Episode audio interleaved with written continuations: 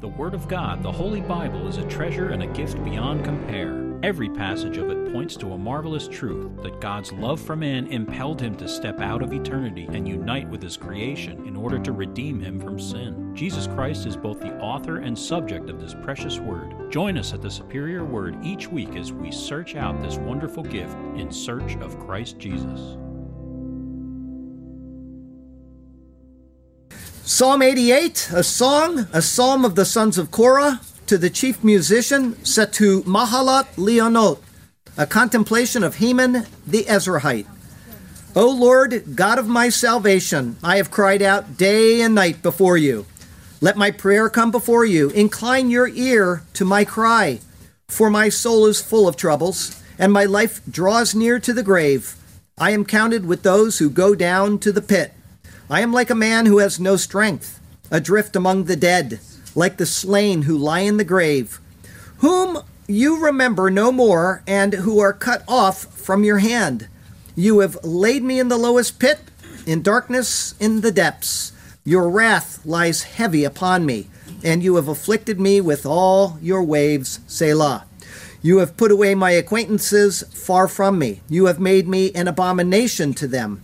I am shut up, and I cannot get out. My eye wastes away because of affliction. Lord, I have called daily upon you. I have stretched out my hands to you. Will you work wonders for the dead? Shall the dead arise and praise you? Selah. Shall your loving kindness be declared in the grave, or your faithfulness in the place of destruction? Shall your wonders be known in the dark, and your righteousness in the land of forgetfulness? But to you I have cried out, O Lord, and in the morning my prayer comes before you. Lord, why do you cast off my soul? Why do you hide your face from me? I have been afflicted and ready to die from my youth. I suffer your terrors. I am distraught. Your fierce wrath has gone over me. Your terrors have cut me off. They came around me all day long like water. They engulfed me altogether. Loved one and friend you have put far from me, and my acquaintances into darkness. All right, we are in Deuteronomy twenty-eight. This is verses thirty-eight through forty-four. It's entitled The Blessings and the Curses, Part four. You shall carry much seed out to the field, but gather little in, for the locust shall consume it. You shall plant vineyards and tend them, but you shall neither drink of the wine nor gather the grapes, for the worms shall eat them. You shall have olive trees throughout all your territory, but you shall not anoint yourself with the oil, for your olives shall drop off. You shall beget sons and daughters, but they shall not be yours, for they shall go into captivity. Locusts shall consume all your trees and the produce of your land. The alien who is among you shall rise higher and higher above you, and you shall come down lower and lower. He shall lend to you, but you shall not lend to him. He shall be the head, and you shall be the tail. The people of Israel obviously failed to uphold the words of this law because they were sent into exile. Can anyone here disagree with that? No. The Lord directly through Moses and through the prophets warned Israel to pay heed. They were given all the information they needed in advance to live rightly, and all of the warnings that explained what would happen if they didn't. They had only themselves to blame when the disasters that are stated came upon them. Eventually, the prophecies concerning the destruction of Jerusalem and the exile of the people came to pass. But along with those things came their prophesied return to the land, just as they were told would come about.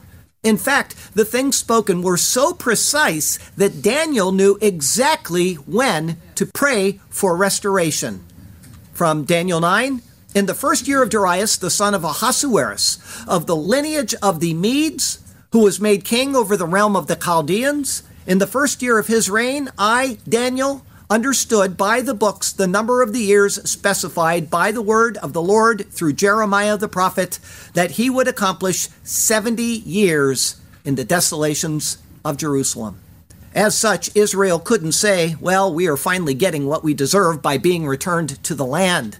No. The best they could say is, well, despite our unfaithfulness, the Lord has been faithful to us. But once they were in the land, they again neglected the Lord. Hence, the bad spoken of in the law continued after their return. Our text verse here says, "Thus says the Lord of hosts, consider your ways. Go up to the mountains and bring wood and build the temple, that I may take pleasure in it and be glorified, says the Lord. You look for much, but indeed it came to little. And when you brought it home, I blew it away. Why, says the Lord of hosts?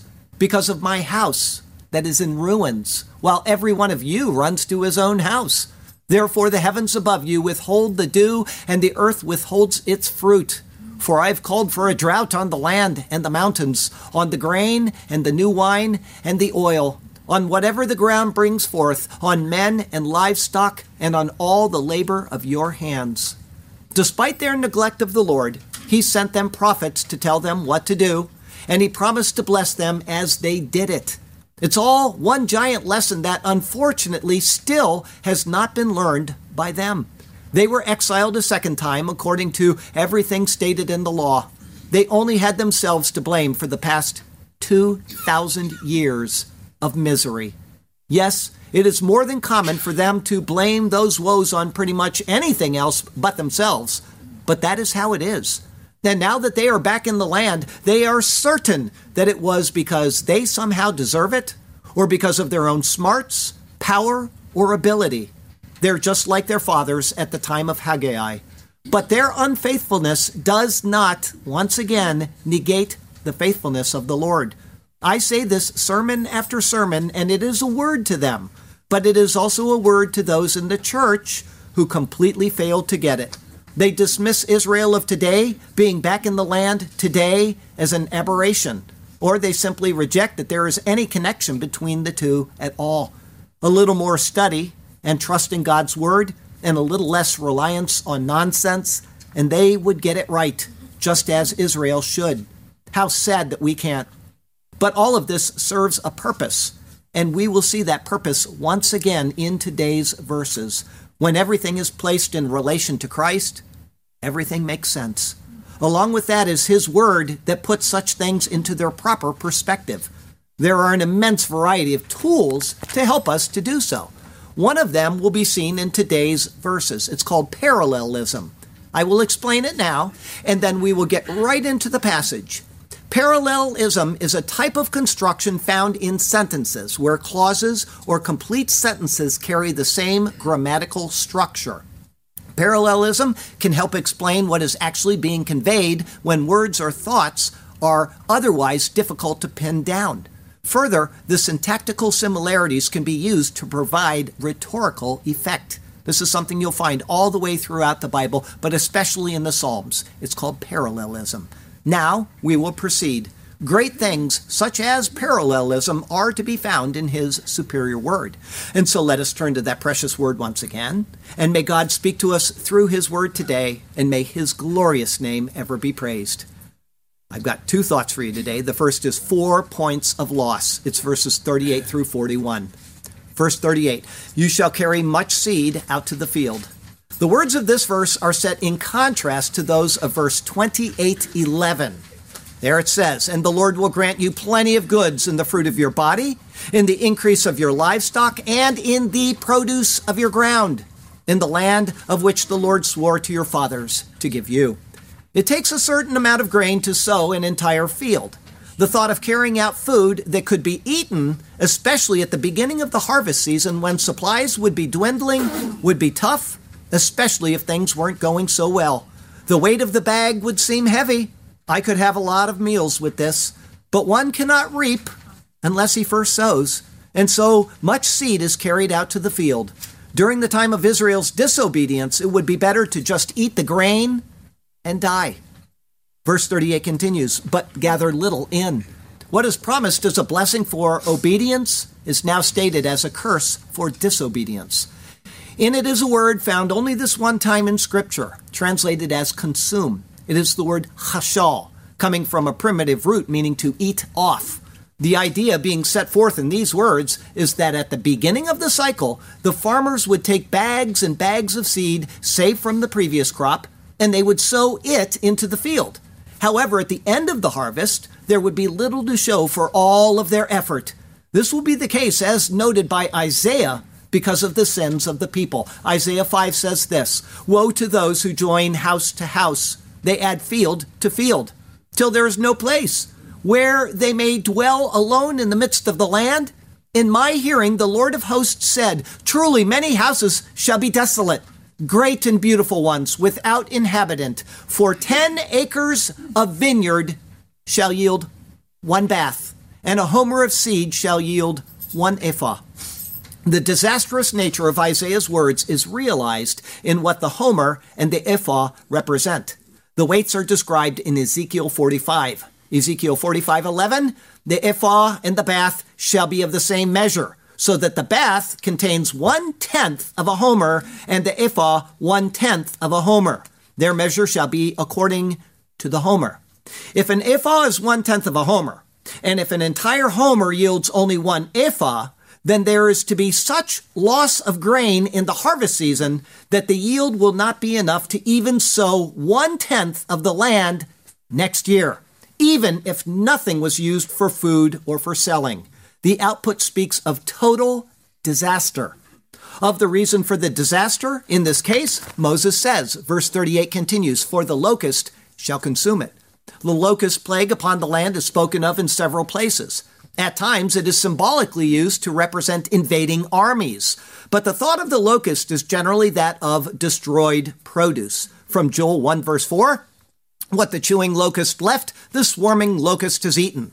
What the swarming locust left, the crawling locust has eaten. And what the crawling locust left, the consuming locust has eaten." The reason for the coming of the locust has already been explicitly stated right here in Deuteronomy twenty-eight fifteen, saying, "If you do not obey the voice of the Lord your God, to observe carefully all his commandments and his statutes, which I command you today, that all these curses will come upon you and overtake you." That is then reflected in the words of Amos. "I blasted you with blight and mildew. When your gardens increased, your vineyards, your fig trees, and your olive trees, the locust devoured them. Yet you have not returned to me, says the Lord." The symbolism here is that of the failure of the people under the law. A great harvest indicates obedience and prosperity.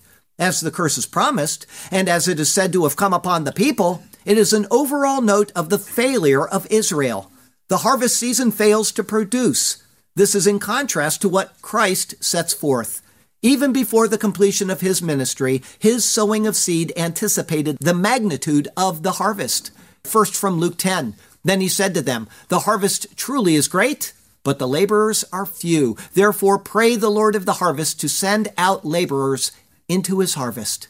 And then from John four, "Do you not say there are still four months and then comes the harvest? Behold, I say to you, lift up your eyes and look at the fields, for they are already white for harvest. And he who reaps receives wages and gathers fruit for eternal life, that both he who sows and he who reaps may rejoice together. For in this the saying is true, one sows and another reaps. I sent you to reap that for which you have not labored. Others have labored, and you have entered into their labors." The idea of the prosperity of the harvest after first sowing one seed, meaning Christ in his death and those who follow him, is reflected in the Psalms. From Psalm one twenty-six, "Those who sow in tears shall reap in joy. He who continually goes forth weeping, bearing seed for sowing, shall doubtless come again with rejoicing, bringing his sheaves with him." For now, along with the lack of harvest because of the great devourer of the fields, the locust, another calamity is noted. Verse thirty-nine, "You shall plant vineyards and tend them." A vineyard is planted in the hopes of gathering grapes. It is something that requires attention and care, but it is also dependent on the right conditions to be healthy, such as the right moisture for the type of vine. Israel is told that they will, in fact, plant vineyards. They already knew the land was favorable for this when the spies were sent into the land many, many years before. Upon their return, they brought a cluster of grapes as evidence. Thus, Moses acknowledges that this will be the regular practice of the people henceforth. However, in disobeying the Lord and in the failure to adhere to his word, there will be consequences. Verse thirty-nine continues, "But you shall neither drink of the wine nor gather the grapes." The translation adds in two unnecessary articles, It says, Ve'yayin lo tishteh ve'lo te'egor. And wine, no, you shall drink, and no, you shall gather. To say the wine implies that there is wine. And to say the grapes implies that there are grapes to gather. But both thoughts are erroneous. There will be no grapes to gather, and thus there will be no wine to drink. The words speak of complete futility concerning the effort put forth. In this clause is a new word, agar, meaning to gather. It will be seen here and twice in the Proverbs, Proverbs six and Proverbs ten. It comes from a primitive root signifying to harvest. There will be no such gathering because of the lack of grapes. Verse thirty-nine going on, for the worms shall eat them. It is singular. Ki tokelenu ha tolaat, for shall eat them the worm. Because of the singular, the tola, or crimson grub worm, is set forth as the destroyer. It will come forth and ravage the efforts of the people. In the prophets, the vineyard is set forth as a people group. The fruit is the product of that group, and the wine is a cultural expression such as joy, debauchery, wrath, and so on. Though a bit lengthy, this is well expressed in Isaiah chapter five. Now let me sing to my well-beloved a song of my beloved regarding his vineyard. My well-beloved has a vineyard on a very fruitful hill. He dug it up and cleared out its stones and planted it with the choicest vine. He built a tower in its midst and also made a winepress in it. So he expected it to bring forth good grapes, but it brought forth wild grapes. And now, O inhabitants of Jerusalem and men of Judah, judge, please, between me and my vineyard. What more could have been done to my vineyard that I have not done in it? Why then, when I expected it to bring forth good grapes, does it bring forth wild grapes? And now, please let me tell you what I will do to my vineyard. I will take away its hedge, and it shall be burned, and break down its wall, and it shall be trampled down. I will lay it waste. It shall not be pruned or dug, but there shall come up briars and thorns. I will also command the clouds that they rain no rain on it. For the vineyard of the Lord of hosts is the house of Israel, and the men of Judah are his pleasant plant. For he looked for justice, but behold, oppression. For righteousness, but behold, a cry for help. The vineyard is Israel and Judah, the people of God. Jesus then takes this example and shows that what the old covenant failed to do, he would accomplish in the giving of the new covenant. Here another parable. There was a certain landowner who planted a vineyard and set a hedge around it, dug a winepress in it, and built a tower. And he leased it to vine dressers and went into a far country. Now when vintage time drew near, he sent his servants to the vine dressers that they might receive its fruit. And the vine dressers took his servants, beat one, killed another, and stoned another. And he sent other servants, more than the first, and they did likewise to them. Then last of all he sent his son to them, saying, They will respect my son. But when the vine dressers saw the son, they said among themselves, This is the heir. Come, let us kill him and seize his inheritance. So they took him and cast him out of the vineyard and killed him. Therefore, when the owner of the vineyard comes, what will he do to those vine dressers? They said to him, He will destroy those wicked men miserably and lease his vineyard to other vine dressers who will render to him the fruits in their seasons. Jesus' words speak of the leaders of Israel under the law. In saying that he would give the vineyard to other vine dressers, he was not saying that the church would replace Israel. Rather, he was referring to the covenant arrangement. Israel and Judah would be led under a new type of leader. That's found in Jeremiah thirty-one, verse thirty-one, of which the Gentiles would participate in as well, sharing in the commonwealth of Israel. That is found in Ephesians two twelve. As for the worm, which is destroying this vineyard, it is a picture of Christ. Here's what it says in Psalm twenty-two, But I am a worm and no man, a reproach of men, and despised by the people. All those who see me ridicule me. They shoot out the lip, they shake the head, saying, He trusted in the Lord. Let him rescue him.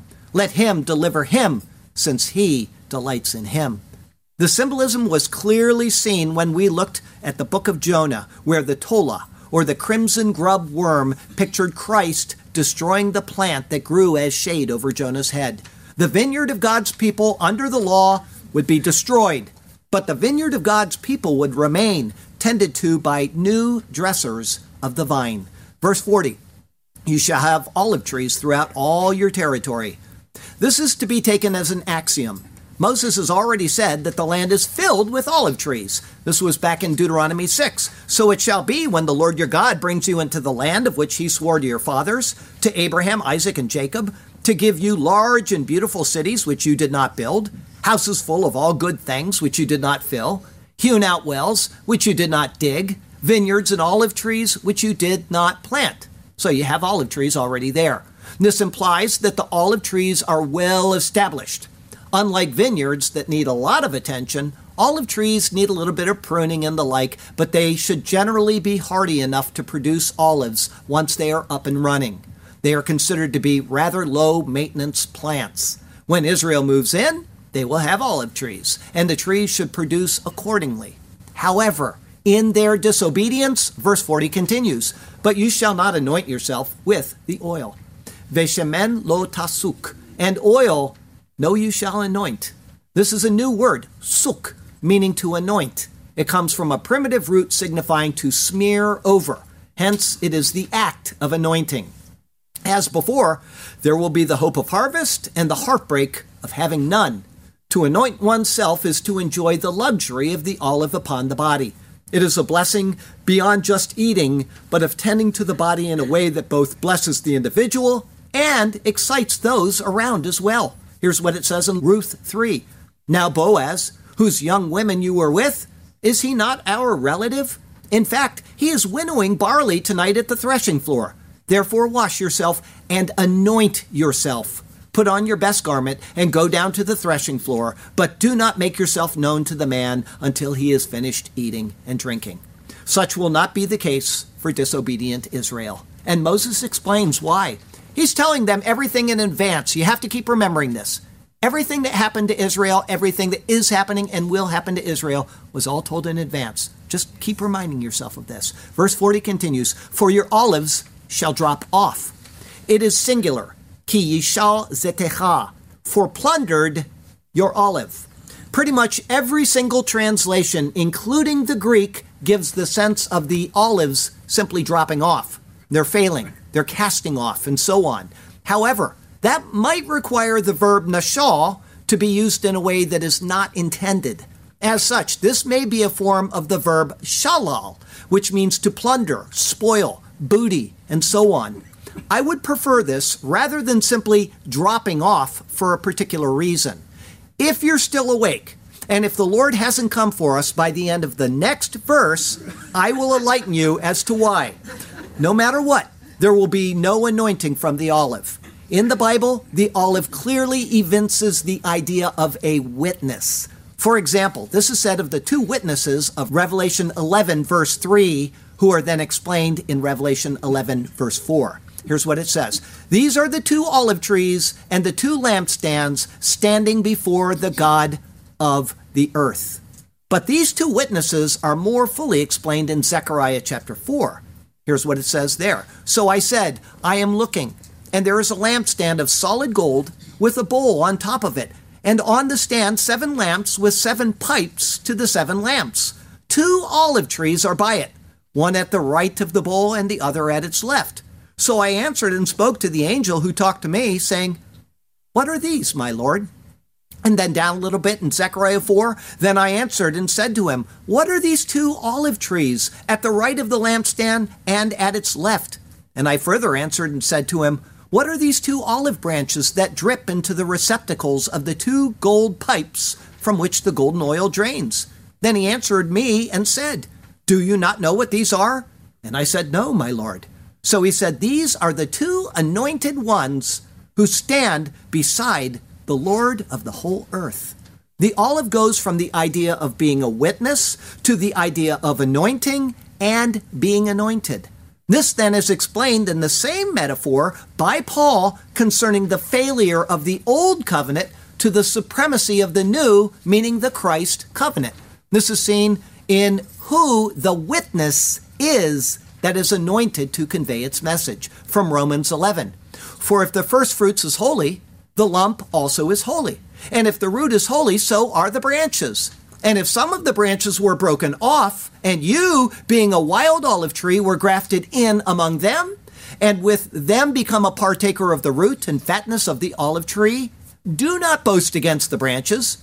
But if you do boast, remember that you do not support the root, but the root supports you.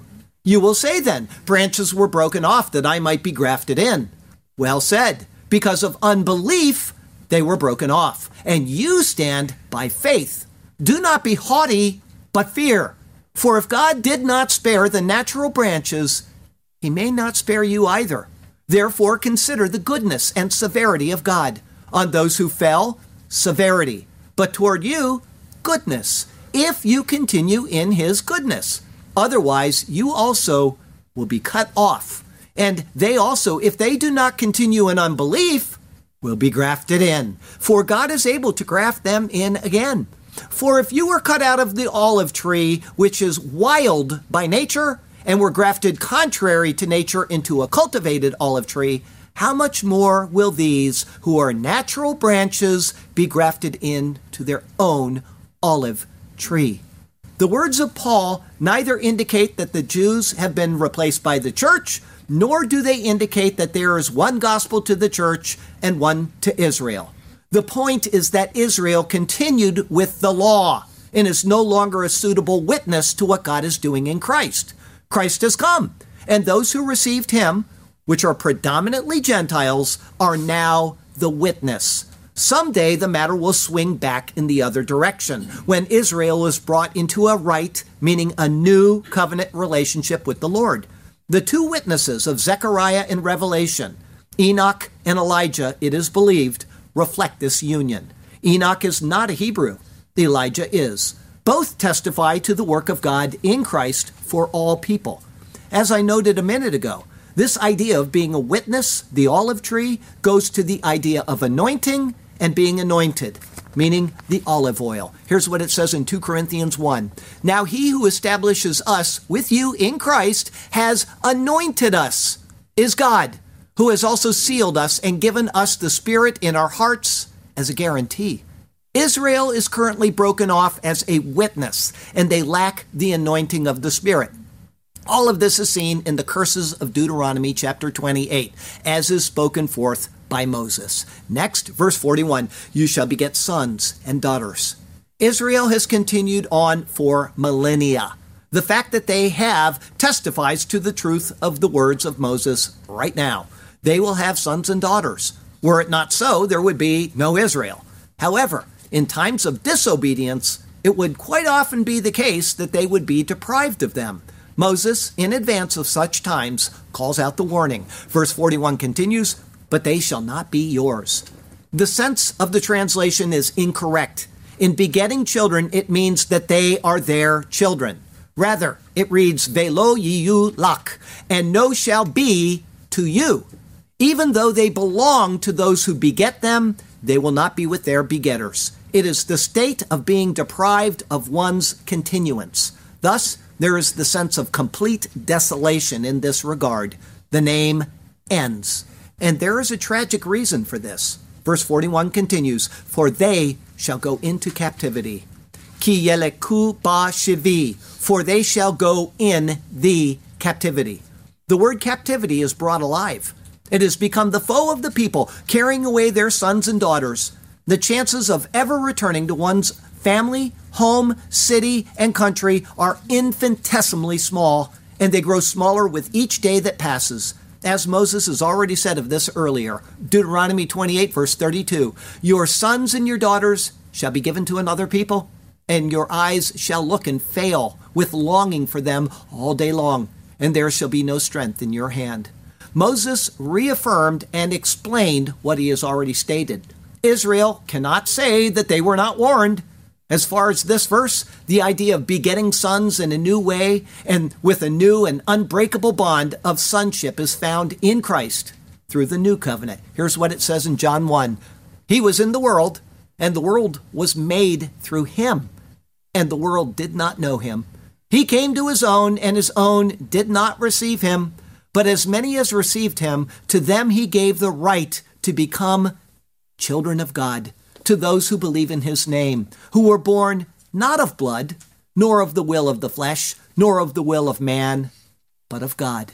And then again in John eleven, and one of them, Caiaphas, being high priest that year, said to them, "You know nothing at all, nor do you consider that it is expedient for us that one man should die for the people, and not that the whole nation should perish."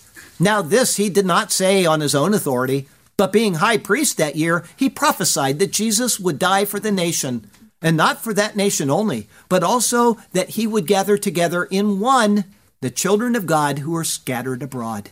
The number of verses that speak of this unbreakable and eternal bond between a parent and his children, meaning God and us, is abundant. What Israel could not be assured of, meaning keeping their children under the Mosaic Code, was only reflective of their state as children of God. On the other hand, what God has done in Christ in the New Covenant is reflective of our eternal security in the arms of our Heavenly Father. Thank God for Jesus. As you're still awake, well, most of you, and as the Lord has obviously not come for us, and because we have now completed this verse, I promised you an explanation of the verb concerning the olives noted in the previous verse. Why do I think it is the word shalal, plundered, and not nashal, to drop off? The reason is the parallelism used by Moses in the verses that we have looked at so far. So here's what we're going to do. We're going to look at these verses and how they are parallel. A, you shall carry much seed out to the field, but gather little in, for the locust shall consume it. You shall plant vineyards and tend them, but you shall neither drink of the wine nor gather the grapes, for the worms shall eat them. Next one, you shall have olive trees throughout all your territory, but you shall not anoint yourself with the oil, for your olives shall drop off, or rather, your olive shall be plundered. And then the last one, you shall beget sons and daughters, but they shall not be yours, for they shall go into captivity. In seeing the results of the four actions, it is apparent that the word plundered is most probable. Each has had an external action taken against it. The locust consumes, the worm eats, your olive is plundered, your children go into captivity. Therefore, the word shalal is probably the best choice for the Hebrew. Now, probably none of you care about that, but the Lord is telling us something, and he is doing it in a manner that, because this word is so close to the other word in the form that it's in, they don't know which it is. But if you look at the parallelism, which is what I laid out for you, you can see that that is the answer. That means a lot to me. Some people don't care about that. It means a great deal to me because this is the Word of God. And every single word has to be evaluated from the perspective that God is trying to tell us something. And he's doing it in a very special way. Okay. It would be improper to be dogmatic about this, but the parallelism calls out for this rendering.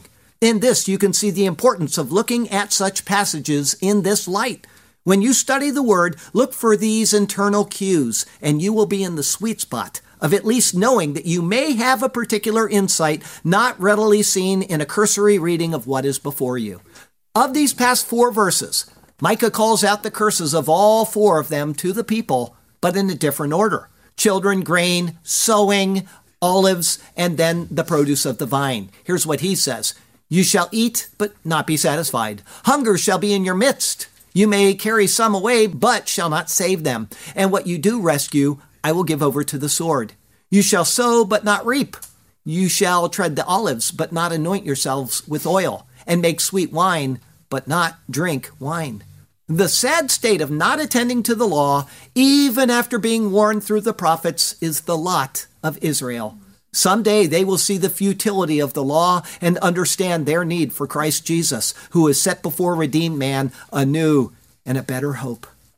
Here I am, and the children God has given me, because of the work I accomplished before him. We are united as an eternal family, when before such a state seemed tenuous, even grim. What the law could never do because it was weak, I accomplished with my own glorious right hand. For any who will an eternal relationship seek, come to me, and it shall be so. The union shall stand. Here am I and the children God has given me, because I prevailed over the law that was set against you. When they nailed my body to that tree, it was in fulfillment of what I was sent to do. Come and partake of the wonder of this family. Come and be my children. Yes, come unto me. Our second thought today, lower and lower. It's verses forty-two through forty-four.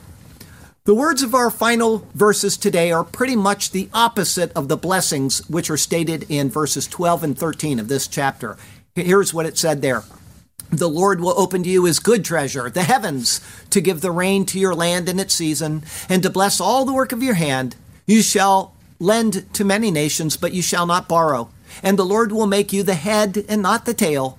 You shall be above only and not beneath, if you heed the commandments of the Lord your God, which I command you today, and are careful to observe them. For now, instead of the Lord opening his good treasure from the heavens, he will open his stores of destroying insects. Verse forty-two, locusts shall consume all your trees and the produce of your land.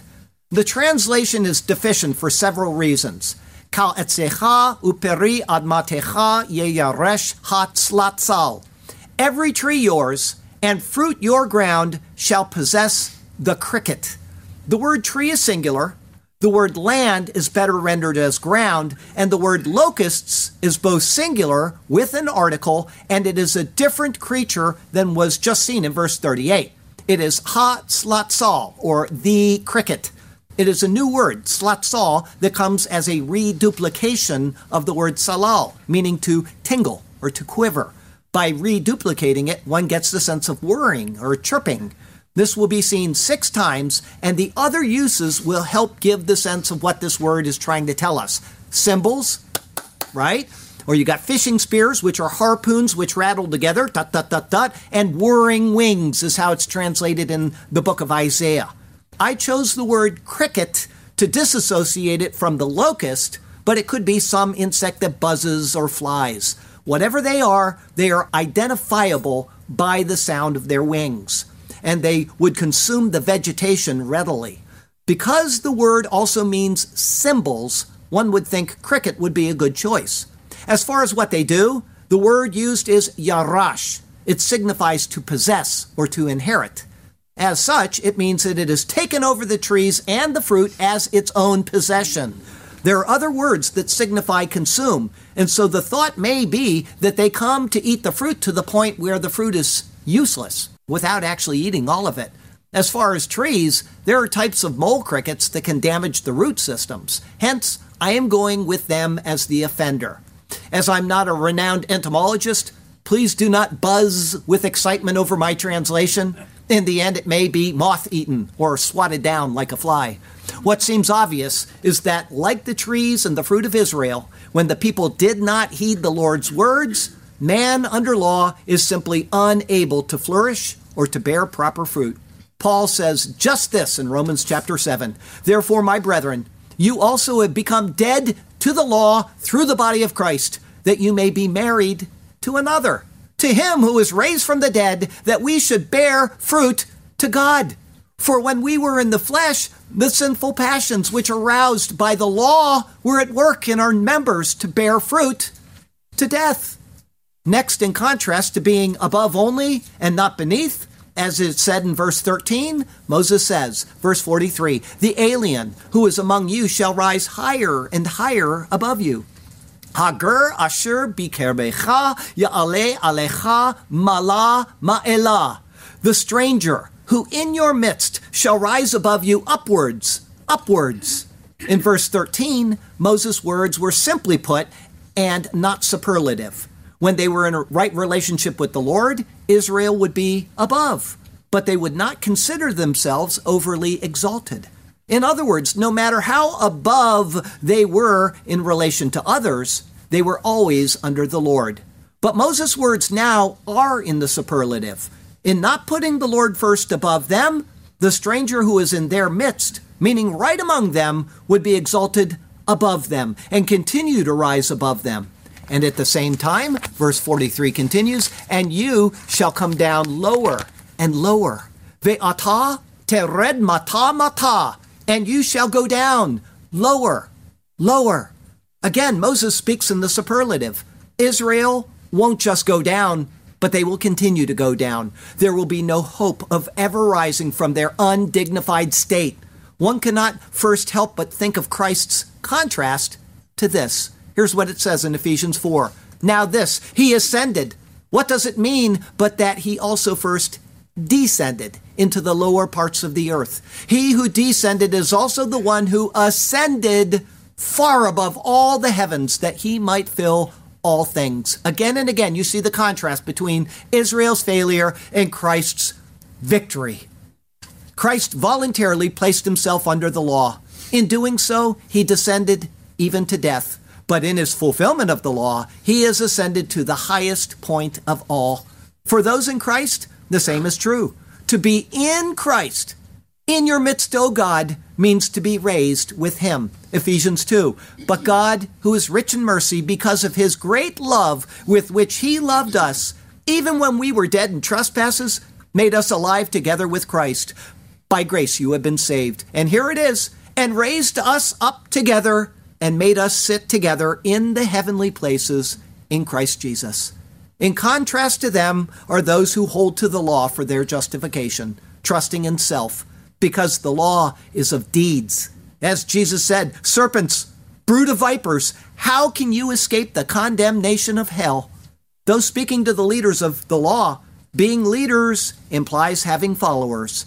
If you reject Christ, you by default have placed your hope elsewhere. The only way for Israel to get out of the bind that they are in is to come to the one who can raise them to himself. And finally, instead of lending to other nations and being the head, as stated in the blessings, the curse will bring the opposite. Verse forty-four, he shall lend to you, but you shall not lend to him. The word he is in the emphatic position. He shall lend to you. The one who is in the midst of the people and who is the borrower is the one who now has risen above Israel, and he is the lender. So much will this be the case that there is no time when Israel would lend to him. Whatever Israel possessed, it would be unneeded by the stranger who had risen above them. Likewise, verse forty-four finishes with these words, he shall be the head, and you shall be the tail. Again, he is in the emphatic position. He shall be the head. It is an embarrassment of the highest sense. The great and exalted nation of the Lord has become the very tail of everything that is going on because they have rejected the Lord who established them. The words of this verse seem to recall the words of Isaiah.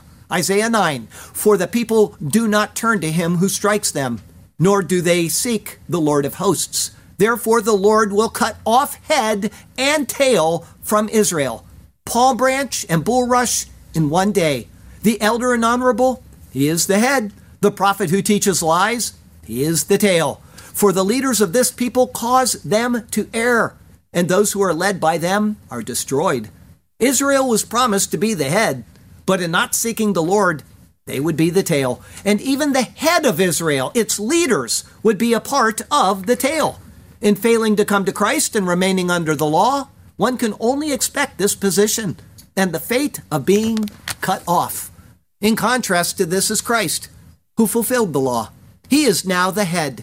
It is a term used of him repeatedly in the epistles, such as Colossians one. And he is the head of the body, the church, who is the beginning, the firstborn from the dead, that in all things he may have the preeminence. As such, those who are in Christ, even though once strangers to the covenants, are raised to an exalted position in him.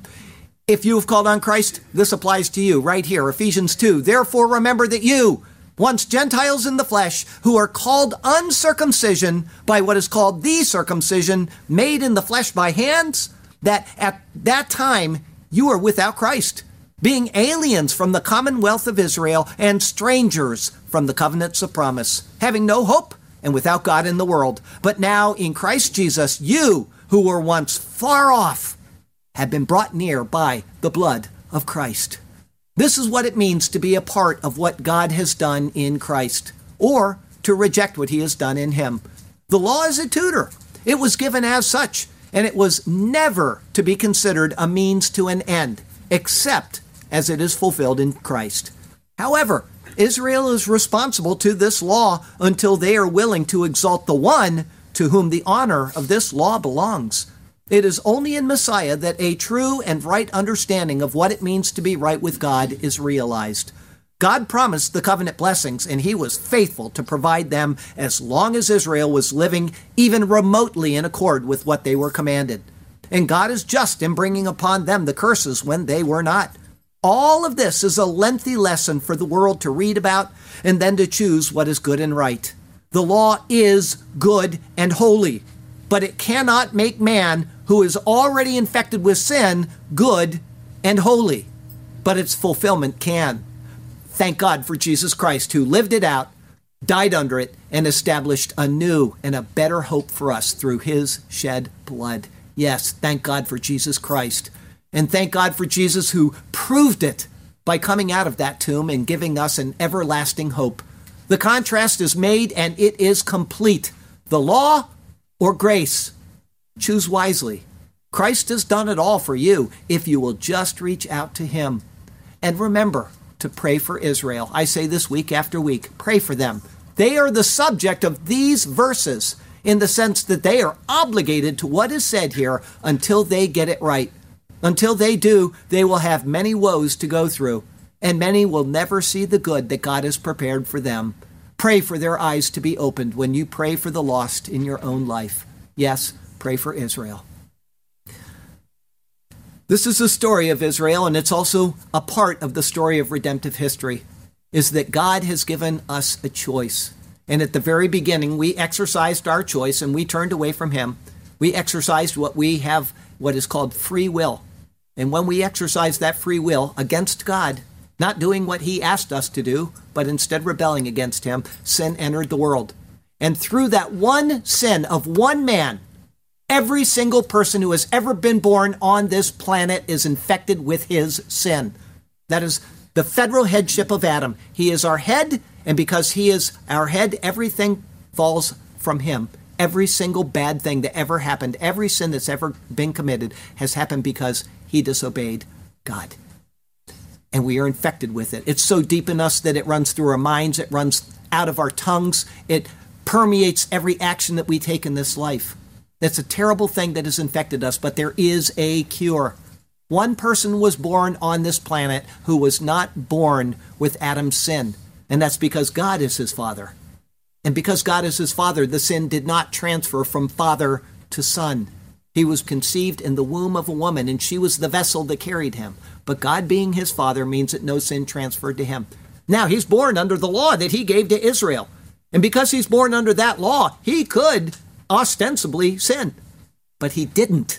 He never sinned. Some people argue, could he have sinned or couldn't he have sinned? That's called the uh, the doctrine of impeccability. I'm not here to argue that with people right now. The law says it. He could have sinned if he had disobeyed it. I'm not saying the man. I'm talking about the law. The law says he could have sinned, but he never did. Okay? Whether he was impeccable or not is not relevant to the law. The law is what brings about sin, and he didn't violate the law. And therefore, he lived under the law without sin. Being born without sin means that when he died, he died without sin. And yet he died for sin. The word says that God imputed all of the sin of the world to him. He became sin so that we can become the righteousness of God in him. This is the transfer that is allowed under the law of Moses. How do we know that?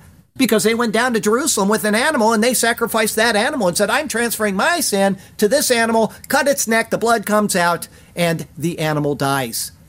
And the, the transfer is made. Not that was only a picture of the coming Christ. It didn't actually do anything. That's explained in the book of Hebrews. The blood of bulls and goats can never take away sin. It only anticipated the better sacrifice of Christ. But he can because he's perfect. And so he died in fulfillment of the law. He died for anybody that will simply believe that he did this for you. It says in the Bible that you will be saved. I believe that Christ died for my sins. He was buried. He rose again. And it says if you will believe that simple message of salvation, that you will be sealed with the Holy Spirit of God, and you will have a completely different eternity than you had just a moment before. So I would ask you to make that decision today, and that you would call on Christ, and you would live for him all the days of your life. I was talking to the family here earlier, before anybody else got here, we talked for about maybe forty-five minutes, and I said, these children need to remember this right now. Right now, they need to remember the lessons that their parents are teaching them. They fled from New York because they believe that the message of the Bible does not allow them to do certain things that are being required of them in New York. And they came down here on faith. And so pray for this family so that they can make the right decisions concerning their future. Okay? This is what we are to do, is to teach our children this now. Because I'm telling you, it's a wicked world, and they're going to be exposed to all kinds of stuff if they go to public school. And it's the parents' responsibility to make sure that they don't believe the nonsense that they're going to be hearing, and to have a good foundation and a grounding now. This is what I would pray that every parent that is out there that has children will do. Please do that. All right. We've got a closing verse for you from Romans chapter nine. What shall we say then? That Gentiles who did not pursue righteousness have attained to righteousness, even the righteousness of faith? But Israel, pursuing the law of righteousness, has not attained to the law of righteousness. Why? Because they did not seek it by faith, but as it were by works of the law. I'm going to be the standard of righteousness. It doesn't work that way. The Lord, our righteousness. That's what the Bible teaches. Jehovah Tzidkenu, the Lord, our righteousness. Next week is Deuteronomy twenty-eight, forty-five through fifty-one. More bad for Israel here in these verses, and that ain't no jive. It's entitled The Blessings and the Curses. Part five. That'll be our eighty-first Deuteronomy sermon. The Lord has you exactly where He wants you. He has a good plan and a purpose for you. But He also has expectations of you as He prepares you for entrance into His land of promise. And so follow Him and trust Him, and He will do marvelous things for you and through you, okay? Now, Jay's got a little bit of a heart problem right now. He's waiting to get it resolved, and I know he gets really excited before doing that every week, so we need to pray that he doesn't get overexcited and go drumming himself out of existence. Good job, Jay. That was perfect. Okay, I got a poem for you, The Blessings and the Curses, Part four. But before I give it to you, I want to ask you a question, and you really have to. This isn't so much a Bible question, although it relates to the Bible. It's how to interpret the Bible, okay? If you get this, I'll give you... Uh, we'll give you an Indy five hundred oval right here, okay? This is from Seth out in Kansas. We got some people moving to Kansas right now. Okay, today we saw parallelism, mm-hmm, right? Matches, parallelism. Another literary tool is a statement that seems illogical or contradictory, but it actually conveys a deeper truth. What is that called? No, that's I. That's ironic. It's not that. It's something illogical. It was a good guess, though. Illogical or contradictory, but it actually conveys a deeper truth. Paradox. Paradox. Oh, man, you get a, you get a supercar. Put that on yourself and enjoy looking at it all the days of your life. Okay, it's a paradox. Okay, there are several paradoxes in the Bible. Actually, there's quite a few. Paul uses one of them in the book of Titus, where he says, all Cretans are liars. He's quoting a guy from Crete. How can that be? If he's telling the truth, then he's not a liar, but if he's... See? So that's a paradox. But here's here's a paradox right from Scripture. A living sacrifice. That's teaching you a, a deeper truth. How can you be a sacrifice and still be alive, right? Okay, so that's a paragraph. There's all kinds... Um, what's another one? Jesus gives one. He says, um, uh, uh, if you lose your life... If if you will, you will find it. That's right. If you lose your life, you will find it. That's a paradox, okay? Remember your literary tools, and you will be doing well. I'll tell you that, because there's a lot of great information in there. I got excited about doing communion, and I forgot to read you the poem. Okay, The Blessings and the Curses, Part four. You shall carry much seed out to the field, but gather little in, for the locust shall consume it. You shall plant vineyards, and them you shall tend. But you shall neither drink of the wine nor gather the grapes, for the worms shall eat them. This shall be their end. You shall have olive trees throughout all your territory, hoping for a great crop, but you shall not anoint yourself with the oil, for off shall your olives drop. You shall beget sons and daughters, but they shall not be yours, for they shall go into captivity at my hand. Locusts shall consume all of your trees and the produce of your land. The alien who is among you shall rise higher and higher above you, and you shall come down lower and lower, because you are neither faithful nor true. He shall lend to you, but you shall not lend to him. Your finances shall fail. He shall be the head, and you shall be the tale. Lord God, turn our hearts to be obedient to your word. Give us wisdom to be ever faithful to you. May we carefully heed each thing we have heard. Yes, Lord God, may our hearts be faithful and true. And we shall be content and satisfied in you alone. We will follow you as we sing our songs of praise. Hallelujah to you, to us your path you have shown. Hallelujah. We shall sing to you for all of our days. Hallelujah and amen. Heavenly Father, thank you for the lesson of Israel. I'm sure they're not really appreciative of it right now because they have to go through the difficulties that they agreed to in advance. But someday they will see the wisdom in what you have done, and they will be more appreciative than they could possibly know that not only are they freed from the law of Moses, but they are entered into a new covenant by a simple act of faith. When they stop working and when they start believing, great things are coming upon this earth, and may those days be soon. But until then, help each of us to get the word out, to tell others of our responsibilities before you by accepting the gospel of peace, which is handed out to the nations for our salvation. Thank you, Lord God, for Jesus who has made this possible. Thank you for what you have done in him, and we praise you and we glorify you endlessly for that. In Jesus' name, amen.